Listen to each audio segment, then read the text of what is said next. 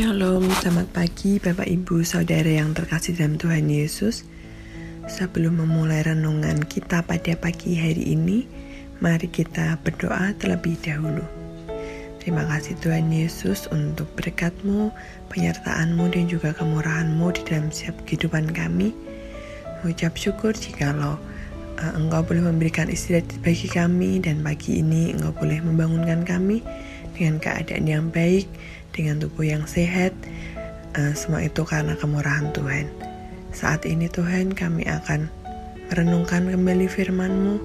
Ajarlah kami untuk kami boleh mengerti akan firman-Mu, kami boleh melakukannya dalam kehidupan kami. Dan ajarlah kami untuk kami boleh berfokus untuk terus menyenangkan hatimu.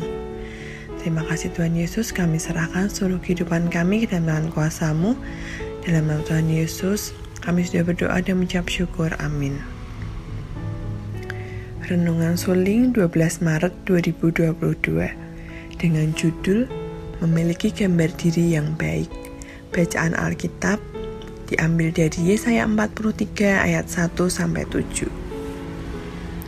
Oleh karena engkau berharga di mataku dan mulia, dan aku ini mengasihi engkau, maka aku memberikan manusia sebagai gantimu dan bangsa-bangsa sebagai ganti nyawamu.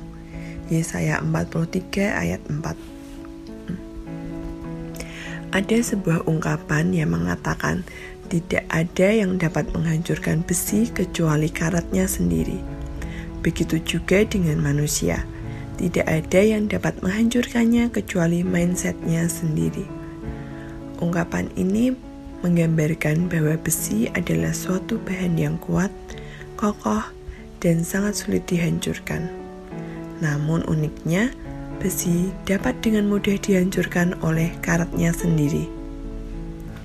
Ketika karat muncul dan dibiarkan, maka karat itu akan menjalar ke permukaan lain hingga akhirnya besi itu akan rapuh dan hancur.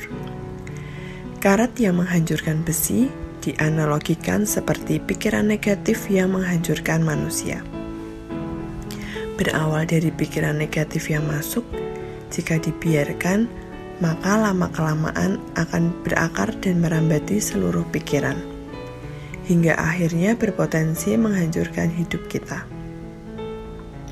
Inilah yang sedang terjadi dengan umat Israel ketika mereka berada di pembuangan. Mereka tidak memiliki pengharapan untuk menjalani kehidupan. Pada perikop sebelumnya, dikisahkan bagaimana bangsa pilihan Tuhan itu menyadari bahwa situasi penghukuman itu terjadi karena mereka telah melakukan suatu kesalahan yang fatal. Sebuah keadaan yang membuat bangsa Israel merasa diri tidak berharga dan dihantui perasaan bersalah. Dalam situasi terpuruk itulah Tuhan mengingatkan umatnya bahwa mereka berharga di mata Tuhan karena itu mereka tidak perlu takut. Begitulah manusia.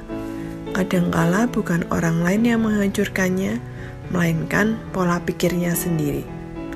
Seseorang yang dipenuhi pikiran negatif cenderung memiliki gambar diri yang buruk, di mana keadaan tersebut semakin parah ketika dibombardir dengan komentar negatif dari orang sekitarnya memiliki pikiran yang positif, itulah prinsip yang harus kita tanamkan jauh ke dalam pikiran dan benak kita.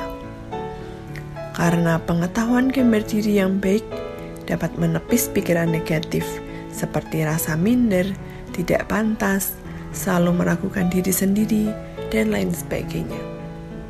Maka dari itu, penuhilah pikiran kita dengan segala yang baik, agar pikiran negatif tidak memiliki ruang untuk bertumbuh. Isi pikiran kita sepenuhnya bergantung pada kita. Jangan biarkan karat menghancurkan besi yang kuat. Jangan biarkan pikiran negatif merusak masa depan kita yang cerah. Pokok doa pagi ini berdoa bagi bangsa Indonesia dan kota Salatiga, pemulihan pandemi dan ekonomi pelayanan di BPW Ampel, kebutuhan gembala, dan perkembangan jemaat. Sekian renungan kita pada pagi hari ini. Tuhan Yesus memberkati.